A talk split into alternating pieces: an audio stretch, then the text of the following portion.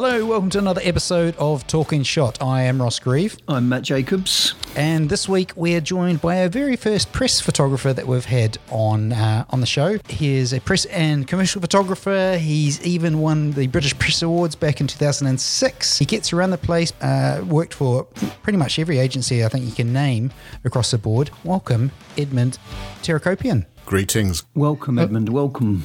Good welcome to to, the here. world of isolation Yes, yes. and It's, remote podcasting. it's it's good to get out virtually. So yeah, good to see you guys. Thanks for having me on. So, um, how have you uh, found it, Ed? I mean, we've been saying this last few weeks quite a bit, but being a press photographer, I'm sure you're getting around more than most people will. Yeah, being a being a press guy, you know, we're journalists are on the list of key workers. So uh, as long as we're working on stories to do with coronavirus, you know, we've got uh, ability to move around and, and work. But of course, you know, that work is is limited. So you know, I'm certainly not out and about anywhere near as much as I used to be. So you know, I'm uh, I'm kind of pretty much isolated. But probably once or twice a week, I, I do sort of get out and, and do some work. But uh, you know, newspaper assignments are well down. Of course, all commercial and PR work is gone. Any sort of social sort of photography work is, is gone as well. So all of that is on pause. But, uh, yeah, I, I guess being a key worker, I've I've got some leeway. But you know, we also have to be responsible. You know, just because we're on a list of key workers, it doesn't mean that uh, we can't sort of get the virus or transmit the virus and stuff. So there still has to be a huge element of responsibility um, and not sort of you know flaunt it just because you know we can. So I'm sure you've seen um, some pretty in- interesting stuff. I mean, just to give listeners uh, an idea, Edmond's based in London. I live in, in West Wales in a quite a rural area, and I get quite excited if someone drives down the road. And you know, whereas uh, you've got, you know, you're you're surrounded by people and built built up area and everything. So you know, that's a completely different uh, way to tackle it. But the way you got into photography, dialing it right back with you, is quite interesting because you very nearly didn't go down the path of photography, did you? You had something else planned. Yeah, the, the original plan was was medicine. I uh, I was very very attracted to to medicine and, and specifically surgery. Oh, well. Yeah, so that that was kind of where my head was at and where my aim was at, and I was doing chemistry and biology A levels at high school, and sort of thinking about applying to to medical school. And during biology, I was during the sort of A level biology course, I was very very interested in human anatomy, and also when it came to dissection and stuff. I reached a point where sometimes the teacher would use my sample as opposed to his sample because he'd sort of maybe not dissected the aorta as, as well as he should on the sort of poor rat and so on. So that's where my head was at. I was uh, I was definitely sort of going that way, but I'd always found taking pictures fascinating. I really enjoyed taking pictures from the age of about I think about 8 years old. I used to sort of take, you know, get the family camera which was only reserved typically for birthdays, Easter and Christmas and sort of take pictures of random things and nice shadows that chairs made and Was that one film a year? uh, it was supposed to be one film a year until until little Edmond got his hands on it, and uh, you know, to my parents' dismay, you know, there'd be picture after picture of weird, obscure stuff that wasn't and birthday cakes or you know Christmas meals and stuff like that. Yeah, that kind of interest just stayed with me, and my god godfather bought me my own camera, so I left a sort of family Kodak and had a 110 Fujifilm camera that uh, back in the day, which I've still got somewhere. That was kind of a little bit liberating, but of course, film was in, always in short supply. And you know, sort of roll on when I uh, when I was almost 16, I'd saved up enough pocket money to get an SLR. And an older brother of a friend of mine was very influential. I loved looking at his pictures. He was a very sort of established amateur photographer, but very creative. And uh, he sort of took me under his wing and showed me his pictures and explained how he'd sort of made this picture and that picture and let me play with some of his sort of proper gear. And uh, yeah, that's, uh, he kind of took me on a shopping spree to, to High Street Kensington to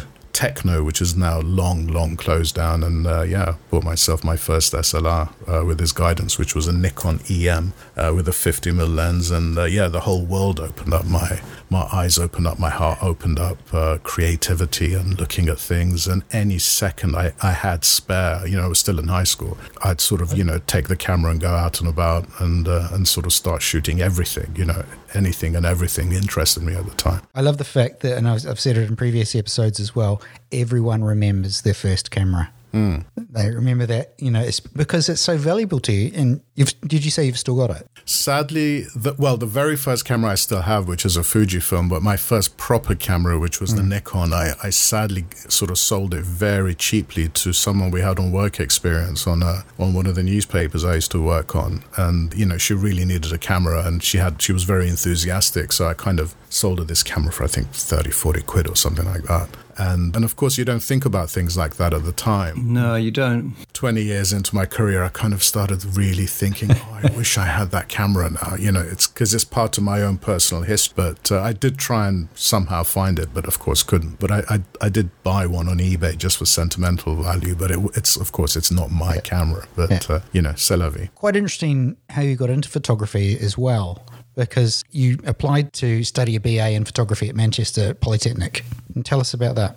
Yeah, so you know, of course, the, the traditional sort of way into to any career is, is is to sort of you know go to university or college or polytechnic, uh, learn learn the skills, and then sort of apply for a job. So, of course, by this stage, I'd sort of, to my parents' dismay, I'd, I'd left the idea of being a surgeon behind or sort of get going into medical school behind. I was up in my room, still living at home with my parents and my sister, and uh, sort of looking through books. I, I used to love going to the library. Every couple of weeks, I'd come back with a whole pile of books which led me towards photojournalism because I found the work of Magnum photographers particularly fascinating. People like Salgado and Nachtwey, the eye of Henri Cartier-Bresson as a street photographer and journalist. So that's kind of where I started heading. So then I applied to do BA at Manchester and uh, London College of Printing, as it was called then. And got rejections first time round and they said look you're too young. You've just finished high school. Go and do a, a foundation course in art and design. So that'll sort of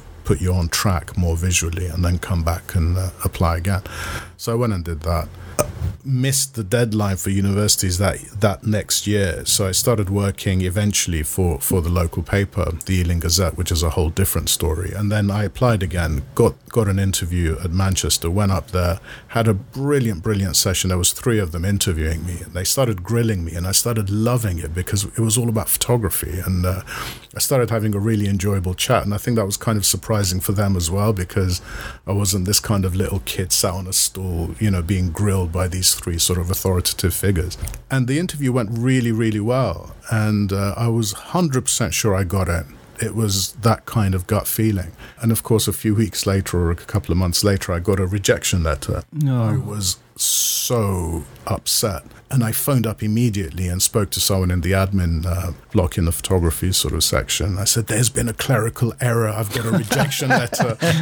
you know, this can't possibly be right. It sounds awful to say now, but I said it with that ego because it was just purely passion. It was, I'm sure I got in because of the, the level of conversation we had. This lady was very helpful. She said, Okay, look, let me go tr- see if I can find your file and see if they've made any notes with it. And she came back a few minutes later and said, They've actually said your portfolio is too strong strong. So there's no point in you doing a BA, which was kind of a compliment, of course, hugely uh, complimentary. But on the other hand, I wanted to do a degree so I could be in this educational bubble and experiment and expand and try things and Have a student loan. have a student loan. Yeah, yeah. God, I miss having to pay back a student loan, which I never had. Yeah, and stuff like that. So you know, it was kind of a, a, a twin-edged kind of thing. But a few weeks later, after this rejection letter, I was already working at, at the local paper. A few weeks after that, I uh, was a runner-up in a Kodak Press Awards. And I kind of thought, you know what? Actually, this is my avenue. This is my street. You know, it's a shame I couldn't do that, but I'm clearly on a path which isn't sort of too bad. So I just sort of continued uh, with my career as, as I'd already started it. You know, I'd sort of started working in the local paper eventually with the aim of then taking a break, doing a sort of a three year degree, and then going back to work. You have to roll with it sometimes in life. Yeah, things happen for a reason. I'm a strong believer in that. Definitely. Absolutely, yeah. When you moved into the world of press photography, what was it? Where did you sort of start? So my local paper uh, is called the Ealing Gazette. When I was, I think I was still 16 at the time or 17, something like that. I was still in high school, still sort of aiming to do to do surgery, and we had a massive storm in the UK, and Ealing was one of the London boroughs which was most hit. I think it was the most severely Is damaged. that the 87 one? Yeah, 87. That's right. That was the that was the that was the Michael Fish. There's definitely not going to be a hurricane tonight, wasn't it? That's it. That was exactly the one. I remember yeah. going to work that next day, and it was like something out of the apocalypse, wasn't it? Yeah. It was just everything was just smashed to pieces, wasn't it? That was just like the end of the world, wasn't it? Absolutely. Yeah, I think I think you're right. I think West London got really badly trashed, didn't it? Yeah, yeah, uh, especially Ealing because uh, I think biggest number of trees or something like that. Yeah, yeah. And I, so I was 17, uh, if it was 87, yeah, I was 17 at the time. And my radio alarm clock went off early in the morning, you know, so uh, I could get ready for school. And I sort of. Really, show, really showing your age there. Radio alarm clock. I know, I know, I know, I know. It was uh, it, it- it was Dr. Fox on Capital, I think, and uh, and sort of I sort of got up, you know, cursing the alarms. Of course, we all want to sleep in, especially when we're kids. And uh, and he said, "Great news, kids! All the schools are shut because uh, there's been a massive storm." I kind of thought, "Great," and I sort of fell back fell back into bed joyously, thinking, "Great, I can get uh, I can get a few more hours sleep in." And then I immediately sat bolt upright in my bed, thinking. There's pictures to be had, and from Yeah. nowhere, from just from looking at books on photojournalism, amazing work from Magnum, it had somehow sort of permeated in inside me that this is photojournalism. This is what I want to do. And Great uh, stuff. Inspired. I- yeah, inspired, and uh, w- with with no reason. I just, uh, you know, I didn't even take my PJs off. I sort of put my clothes on top of my pajamas. I grabbed my little camera bag and I ran downstairs. And my mum was, uh, oh, th- there's no school. Radio saying schools are shut. I said, I know, but there's pictures to be had, and I ran straight out the door. You know, at the age Awesome of seventeen. stuff. Yeah, I just, you know, I didn't have a car, of course, and I didn't take the bike because it was windy. And I started sort of walking around and running around everywhere, and uh, so you know, cars that had been flattened by trees, and went to uh, to to to uh, sort of towards Ealing Broadway, where there was a sort of a big park, and took some. You know, amazing pictures. Actually, you know, trees that have been uprooted, um, Great. really sort of weird kind of stuff. Yeah, I continued shooting and I and I shot four rolls of film, which was huge for me because you know a roll of film you'd make last for a week or so. You know, at the age of seventeen. Were many of them published? Well, this is the thing. So I shot four rolls of film and I and I went. I headed straight to the Ealing Gazette. Again, Yeah. no training, no thought. I just knew I had to get these to the paper. And I sort of got to the Ealing Gazette and it was still early. And I got in and I sort of managed to to get the receptionist to to let me go and see the, the picture desk. And as I arrived, their photographers were leaving to start documenting the event. Yeah. So I'd already walked in having documented the event, and the picture editor took one look at this sort of little kid who's got, you know, hello, sir, I've got four rolls of film, you know, these are great. And he kind of begrudgingly took them in to, to get processed. Then phoned me saying that actually they were really good. And the paper put together a 14 page supplement purely on the storm. Wow. And, how I old were you had then? 17? 17, yeah. And I had That's pictures on every single page. That's my, great. my work had been published, but without a single byline. And, Have you, have uh, you, sorry, sorry to interrupt. Have, have you doing the same um, sort of thing with the lockdown? Because I suspect living in London and with the deserted, that must be really rich pickings for you at the moment. The shots you can get there or not. Well, it's like I was saying earlier, you know, one has to be responsible. This thing of just sort of walking around and just taking pictures Yeah, of, you of know, course, empty, yeah. desolate streets, you know, I'm doing that when I'm out on an assignment as Yeah. opposed to just walking around kind of not aimlessly, but just walking around because again, you know, we have to be responsible. Sure, Because yeah, we yeah. are carriers or transmitters, depending on, on, on which way it sort of Yeah. falls upon us. And of course, we know that you know people can have this thing and be totally asymptomatic. So Mm-hmm.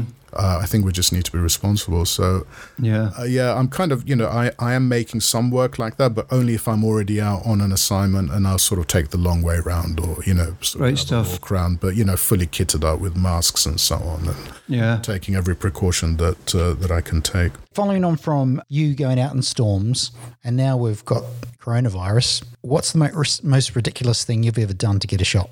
How far have you gone to get that shot that you needed? And you knew that's the money shot.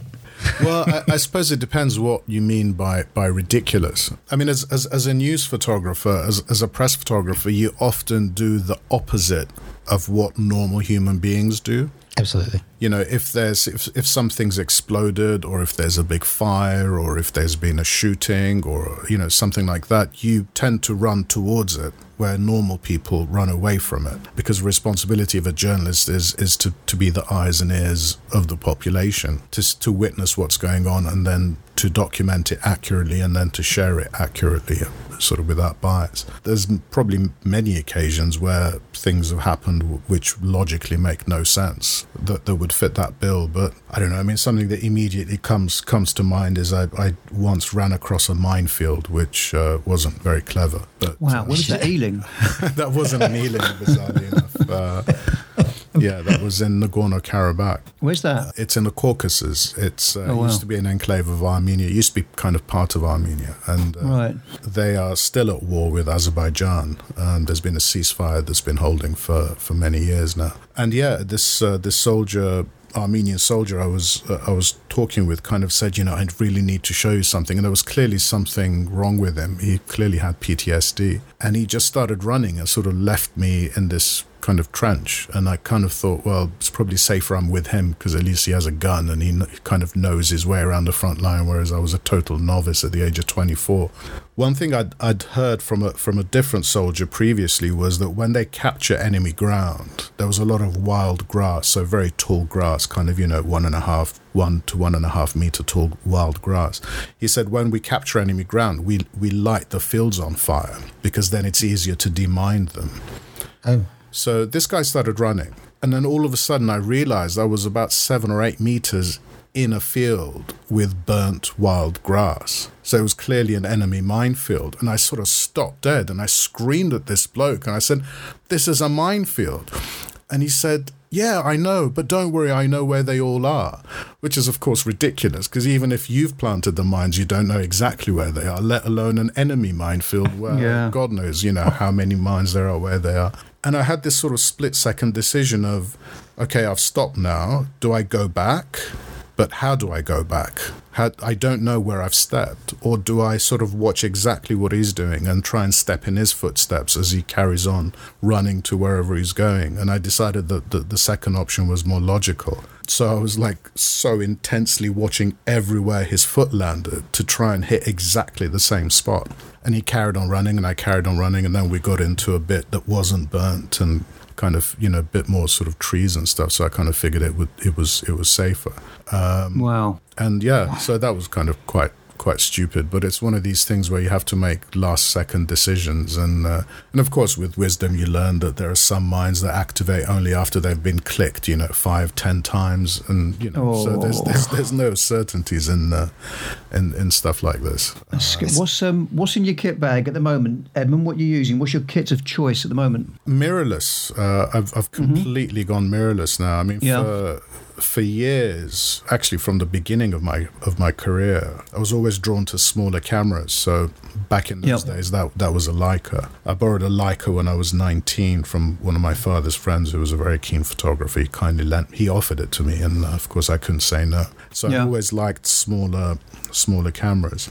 So part of my kit is small mirrorless cameras. So that's basically the G9. I've got a couple of Lumix G9s uh, Okay. with a bunch of Leica DG lenses, which is superb. I've got a GX9 which uses the same lenses, and it's a, it's a nice small. It's great, isn't it? Yeah, That's that's Ross's uh, weapon of choice for his street stuff as well. yeah, Yeah. It's, it's fantastic. Such a great I'd, camera. I'd, I'd never used one of them before. I tried Ross's one out on a street shoot. Yeah, incredible little things. Yeah. yeah, it's superb. It's uh, it's amazing how well how how accomplished a camera it is because it's, It's, beau- just so beautifully built as well. It feels so nice in the hand small. as well. That Yeah. little camera. Yeah. Yeah, absolutely. I've always had sort of alongside this stuff, always had Nikon or Canon DSLRs because sometimes you need uh, sort of longer lenses and so on. Now the Lumix G stuff has the long lenses, which are great. Things like the 50 to 200 are one of my standard lenses now. But sometimes you need that full frame aesthetic or much sort of uh, lower light performance. So ever since Lumix brought out the S series, I've switched to those as well. So all my mirrored cameras are now completely gone. So I've got a Lumix S1 and an S1R uh, for the full full frame stuff with some stellar stellar lenses, and then the Lumix G stuff with again a you know stellar set of lenses for lighter weight, easy travel stuff. And travel's such a big thing, you know. As, as a photojournalist, you know we're always we're often traveling on on assignments, and you get no leeway from the airlines. You know, it's fine if you're a surfer and you're taking a surf, you can get that on free. But if your camera bag's a little bit big or you know half a kilo over, you get penalized for it. So you know, being able to have smaller cameras, lighter cameras, lighter lenses in a smaller pack is astonishing. It's sort of so liberating to be able to pack everything and then still have loads of ample room left in uh, in sort of carry on lo- roller luggage. I've got a really good tip for people listening for that. How I get all my camera gear, all my scuba gear. Um, people always say, "How do I get so much kit?" To Egypt, what you do, get yourself a photographer's vest, load it up with as much stuff as you possibly can, walk up to the desk with your carry on luggage, get them to weigh it, put the approved little sticker on, walk away from the desk, and then take everything out your pockets and stuff it in your carry on bag. It's never failed. I've had over 25 kilograms in one of those little bags before. It's a really good way to do it. Yeah, get them to work, get them to put the little thing on it. Hope there's no then you- you- airlines listening, mate. yeah, yeah. Screwed. I've, I've been doing. I've been doing it for years, years, and it's, it's a really good workaround. Otherwise, like you say, you won't get any leeway with it. It's the only way to get to get it on. So Yeah. it's a really, really good trick. Yeah, absolutely. I mean, it's it's a press photographer's go-to thing as well. You know, I've, Yeah. I've travelled with colleagues who've slung a th- 300 2.8 on their shoulder, and it's fine. But if Yeah. you put the same lens in a bag, it's not fine. That, It's that that's a- the that's the irony. Yeah, if, if you can carry it, you can get it on. It's you know, Yeah. it's insane. yeah, absolutely. With the situation, of well, the world it is at the moment, and obviously your work is sort of really sort of condensed down. What does a press photographer do to twiddle their thumbs, and what have you been doing, sort of to you know to keep yourself busy? One of the big problems we've got at the moment, especially in, in the UK, specifically in the UK, is that a lot of press photographers aren't allowed to work properly. There's so much government censorship on what access photographers can get because a lot of the, uh, you know, a big part of this this pandemic is what's happening in the health service and how our how our NHS is, is coping with stuff and, and the amazing stellar work they do. You've never seen much images, yeah. Well, this is the thing. If if you look at the the coverage of stuff from the United Kingdom now, and also think about it in twenty years' time when historians look back and history students look back, all we're seeing now are pe- pictures of empty streets, pictures of people queuing with socially distanced stickers on the floor, pictures of people clapping. That's pretty much it. It's almost like the NHS don't exist. Nobody got hmm. sick. Nobody sadly passed away. And I don't mean this in any ghoulish way, but this is this is an an immensely important issue, and we're not being able to cover it properly in this country. If you look at the the astonishingly powerful, tear-jerking, and informative work coming out of Italy, for example, or even the United States, you're seeing work done by brilliant photojournalists of course, in a respectful way, who are documenting and sharing people's anguish. And this is something which is photojournalists know, but anyone outside of the sphere will will always find very difficult to comprehend. Is that it's it's always amazes me how much people want to share their story on the worst day of their life. This hmm. could be because they've had a their child's been murdered or killed or they're about to die or you know when you're in these situations where it's life and death and it's literally that person's worst day ever not always but quite often they actually want to share that because they want to convey what's going on in their lives to make others understand what's what's happened. And you know, with with the coronavirus, you know, this is the biggest issue the world has faced since World War II. When you look at the UK, there's almost it's almost like it didn't exist. People hmm. just didn't go out much, and the trees grew greener, and people queued with distance, and it's it's awful because the NHS are doing such a stellar job, and the only glimpse we've got is you know I've been to a couple of hospitals on Thursday night where at 8 p.m. we've got the tradition of, of clapping for for our amazing health professionals. You know, some of them will come out between shifts and so on. You look at some of these nurses and some of these consultants, and they're shell shocked because of the horror of what they're going through. But they're not allowed to talk about it because government has told them you can't speak to the press. They're not allowed to share the the, the struggles through through their working lives because there's no photographers there. You know, the only access has been sort of very PR'd uh, shoot for the BBC, a very PR'd shoot for the Guardian, where everything was spick and span and almost like studio shot. And I know Stuart Franklin from Magnum managed to do some work in one of the hospitals, but I haven't seen the series. I, I just saw one, one, one shot from that. But apart from that, there's nothing. Whereas, you know, you look at New York or, you know, Bergamo in Italy and so on, and, you know, the, the stories being told by by responsible photojournalists because it's our responsibility to tell people stories. Otherwise, what's the point of existing? You know, it's um, mm-hmm. so that's that's a, that's immensely frustrating. And of course, the other flip side to this, and, and I don't mean this to sound valiant or brave or anything, but you know, you'll often find that that a certain type of journalist or a certain type of photojournalist puts their duty way above everything else. You know, if we're talking about wanting to go into into a COVID nineteen war to tell a story, or we're going to front lines to tell a story, or we're going into earthquake zones, famine regions, and so on, there's a huge element of personal risk involved. And when you value the ability of someone else you've never met to tell their story over your own safety, surely that should account for something. Whereas now we've got a government who has gone out of their way to do everything to downplay this pandemic from massaging st- statistics, you know, not counting deaths outside of hospitals, for example, to making sure no one in the NHS talks to the media, to making sure, you know, no one gets any access. Uh, it's it's disgusting. It's disgraceful. It's like you say, it's like you say, you sum it up, you know, a, a photojournalist like yourself, they will run towards the, the disaster, if you like.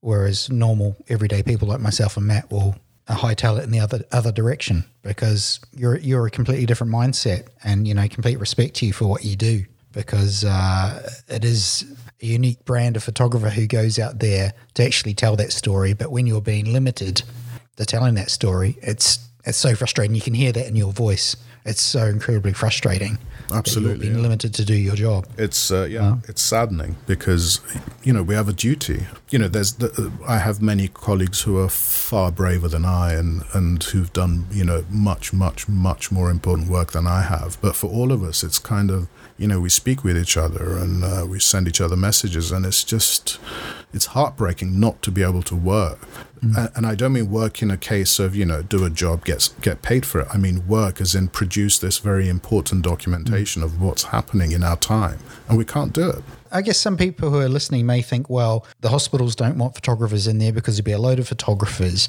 and they'll just run around and they'll take photos. So this is the layman's term that people will think. And I know that's not the way you work. No, um, absolutely they, not. Absolutely yeah. not. And it's not a case of, uh, you know, you. it's not like a photo call on a red carpet with a movie premiere where 30 photographers stand there screaming, "Oh, I love over here, mate," and all that kind of stuff. It's a case of you let one photojournalist in who will spend a couple of days. I mean, I've I've worked on very sensitive stories in hospitals and stuff. Most of the time, and this is the biggest compliment to me, is people go, "I didn't even notice you were here." Mm. And it's because if you're a real journalist, you blend into the background and you observe. You don't yeah. direct, you don't get underfoot, you don't get in the way. You know, I've worked in operating theaters many times. No one's ever come off any worse because you have to be aware of the story. You have to be aware of what's uh, what's going on. You know, in situations which are fraught with danger. Again, it's about being self-aware, not for your safety, but for the safety of everyone around you. So if a photographer is doing their job properly, they're not even noticed you know, it's a sort of a cliche of fly, fly on the wall, but that's very, very true because anyone who does this job properly realizes absolutely it's not their story, it's the subject story. You're there to tell the subject story, and we must never, ever forget that. Um, we're just a conduit to sort of, you know, take what's happening, translate it into, into words, into a TV footage, into sound, or into photographs, and convey that to the viewer or the listener. The Tank Man photo is a classic example of that, isn't it? Yeah, absolutely. You know, the, the, the risk that Stuart Franklin, um, the chap from AP, whose name sadly I've forgotten. Uh, Jeff Widener. That's right, yeah. You know, they went, you know, they put uh, th- their safety at, at, tremendous risk. You know, God knows how many hundreds of people disappeared from Tiananmen Square, but they managed to to get you know these um, these astonishing pictures of the tank man and uh, managed to bring them out of the country. That's the second challenge. You know, there's a really really good podcast on uh, PPN. And Jeff is on there, and he's actually telling the story on how they took it and how they got it out of the country.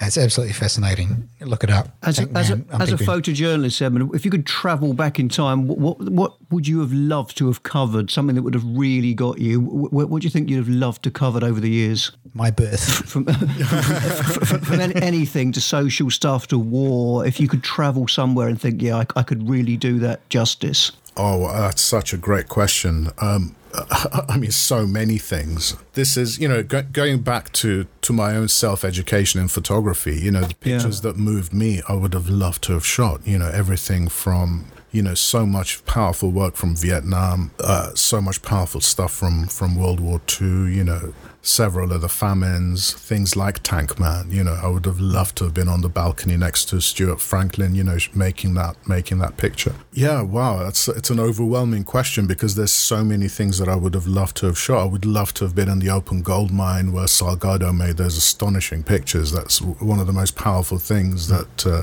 that I that, that I've ever seen. And I'm not aware of that. Tell me that. Yeah, so Sebastián Salgado at the time was uh, was fresh to photography. He he was an economist by trade. Yeah. Uh, I think late 40s or early 50s. He kind of picked up his wife's camera. Yeah. She she's uh, she was an architect and used used the camera as a as a sketch pad basically to okay of things that she was interested in and then sort of look at later. So anyway, he kind of took to the streets and really enjoyed it. Enjoyed taking pictures and he started going into it more and more. A few, uh, you know, some sometime after that, he decided he was going to go to a place called Serra Pelada in Brazil, which yeah. was a massive open gold mine, which kind of looked like a huge crater. If you imagine like the biggest meteor hit, hitting the Earth and sort of. Ross, Ross has just held a picture up to show me. I'm yeah, exactly what you're describing there. Yeah, I'm getting the idea. Yeah, Go on, carry on. So he, yep. he went to uh, to this open gold mine, and uh, all of his friends uh, sort of said, "You're crazy for doing this. It's very dangerous. You're kind of an old man now. You only shoot in black and white. National Geographic just photographed this in color. There's no point." Going and taking these pictures. Yeah. But he did. He went and took these pictures, and his pictures became the definitive pictures from from Serra Pelada. Uh, wow. And they're absolutely amazing. You know, there's uh, there's a book he did called Workers, and there was a huge big chapter on just his work from this gold mine. One of those pictures from that set, which is often referred to as the crucifixion, was one of the images that pushed me into realizing that photography is what I want to do in photojournalism, in, in uh, sort of specifically and this uh, I was having I was having a discussion with another colleague of mine. You know, we, we all hear this thing of oh, don't do that, it's a cliche. Don't shoot that, it's a cliche. And yeah. what Salgado did was kind of going against that because all that working at that gold mine wasn't a cliche. Two very famous established photographers had already shot it. One for National Geographic in color. So the fact yeah. going to shoot it was going to be a you know there's no point doing it. But he made the definitive set. So anytime I hear someone say, "Oh well, I didn't do it because it's a cliche," go, "Well, no, go and shoot it because your work yeah, yeah. might be the definitive set from that. If you're just going to be copying, that's, that's a that's, that's a really good that's a good nugget of advice for people. Yeah, yeah. Thank you. Because you know, if you're just copying someone, yeah, that's kind of worthless unless you're at the right at the beginning of your journey and it's teaching you how to use a camera properly and how to compose and so on. That's one thing. Yeah. But yeah, yeah, just copying people, yes, that's awful and it's naff and it's a cliche. But you know, you might make the definitive picture. Great stuff. So, if someone wants to get into press photography, photojournalism, Edmond, what sort of advice, business advice, would you give them? So the face of photojournalism's changed uh, quite a bit. Face of press photography has changed quite a bit. You know, we used to have one of the traditional ways in was the local newspaper. So you know, if if you were already good and you were committed enough, you know, you'd start working with a local paper and push push your way up, get some experience, get some uh, great shots. Now the local newspaper scene has practically disappeared, which is to the detriment of society. You know, if we look back to the Grenfell Tower fire, the tragedy. If the local paper there was a strong local paper, that would have been a local story that the residents were campaigning for years about getting this flammable cladding off their building. But it's not a national newspaper story because it's a local pressure group. And there's no local newspapers really covering that story. So it never went anywhere. And the council and the government got away with it until it caught fire. And of course, then we know what happened. So local papers are really, really have always been important for, for local issues. But sadly, we've, we've lost that. So that avenue is closed. So the, by far the most important thing is is the portfolio, and it's about covering relative, you know, important stories, uh, stories that will relate to who you want to work for. This is the other thing. It's uh, if we look at just the newspaper scene in in uh, in the UK, for example, you know, you've got the tabloids, you've got the broadsheets, two distinctly different types of photography, two distinctly different types of uh, of of sort of news uh, news items covered. And then, of course, you've also got the magazine scene and so on. So I think it's important for someone to, to realize where they want to work, what kind of work they want to do, and then produce a portfolio that mirrors that. If you want to work for The Sun, for example, it's pointless going in there with beautifully lit, creative black and whites, which ooze atmosphere, and because they need tight, bright, you know, investigative work or celebrity nonsense. That's that's what's needed. Whereas, you know, of course, the opposite is true. If you want to work for the Guardian, you don't go and take them twenty pictures of some C-list celebrity you photographed uh, in Leicester Square at movie premiere So it's uh, it, it's sort of about highlighting that, but it's also the the most important thing probably before that is is making sure this is what you want to do and you've got the mindset to do it. You know, it's one thing wanting to be a photographer, but it's one thing, it's another thing wanting to be a photojournalist because it takes a, a particular mindset, a particular dedication. I guess in a way, it's almost a calling so you know you need to have those qualities of of being okay with never having a weekend anymore. Night and day blending into one you know not eating properly for for yonks you know all sorts of stuff that you don't realize. Very early on i discovered you know my, my friends would be oh great it's the weekend and we're doing this on saturday. I'm like well i'm working. So well, how can you be working? It's eight o'clock on a saturday. It's like well that's when the assignment is. and this was from the local newspaper days. So you sort of very early on you realize that you're either dedicated or you're not you know, if you're doing investigative work, it's kind of like, you know, police surveillance kind of thing. You know, you might be sat outside some dodgy MP's house or, or some dodgy businessman's house for 12 hours because you're keeping an eye on, on what on comings and goings and what they might be doing. You know, stuff like that isn't for everyone. And even things, simple things like, you know, photographing the prime minister or a dignitary visiting Downing Street. You have no idea how much hassle that is because you've got to get there hours early, go through security, stand on a ladder because there's so many people, so many photographers there, and wait for four, five, six hours, sometimes in the rain, always in the cold, because the side of the street the press are on is always in the shade. So even in the middle of summer, it might be 32 degrees centigrade outside, but the second you walk into Downing Street, it's like 15. Wow. So, you know, simple things like that. You need to be sort of driven to want to do this work. So, how, how does a uh, photojournalist switch off? I know you're you're an avid street photographer as well, but what do you how do you sort of relax your mind? I think you never really switch off. You know, when when you hear a big story is happening, you'll want to co- sort of cover it and to do it justice. That sort of passion and responsibility sort of kick in. But I found that there's certain types of work I do which are an antidote to the stressful side of some of the assignments I do.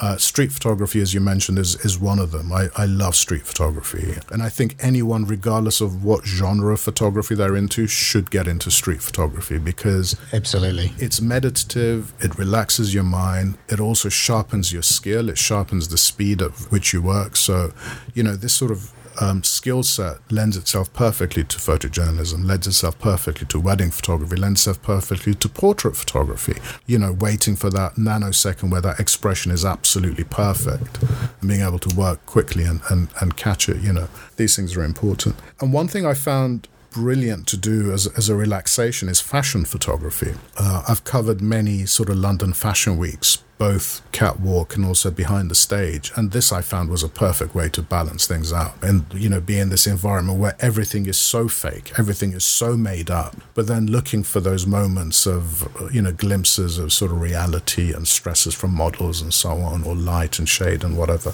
So it's, uh, it's, it's, it's, it's these things. But I don't think I ever fully shut down because photojournalism isn't just the photography side; it's the journalism side. So I'm always reading. Uh, and every time I read something, be it about a story in this country or abroad, you know, if the, if an injustice is being committed, it it upsets me tremendously. So sadly, I, I, I don't I don't think I actually completely switch off. I think that's I think that sort of goes pass and parcel with a with a good photojournalist. Really, you know, that's your mindset, and that's the way you work in your genre. Like, you know, I, I can switch off. Matt's always switched off. Hey.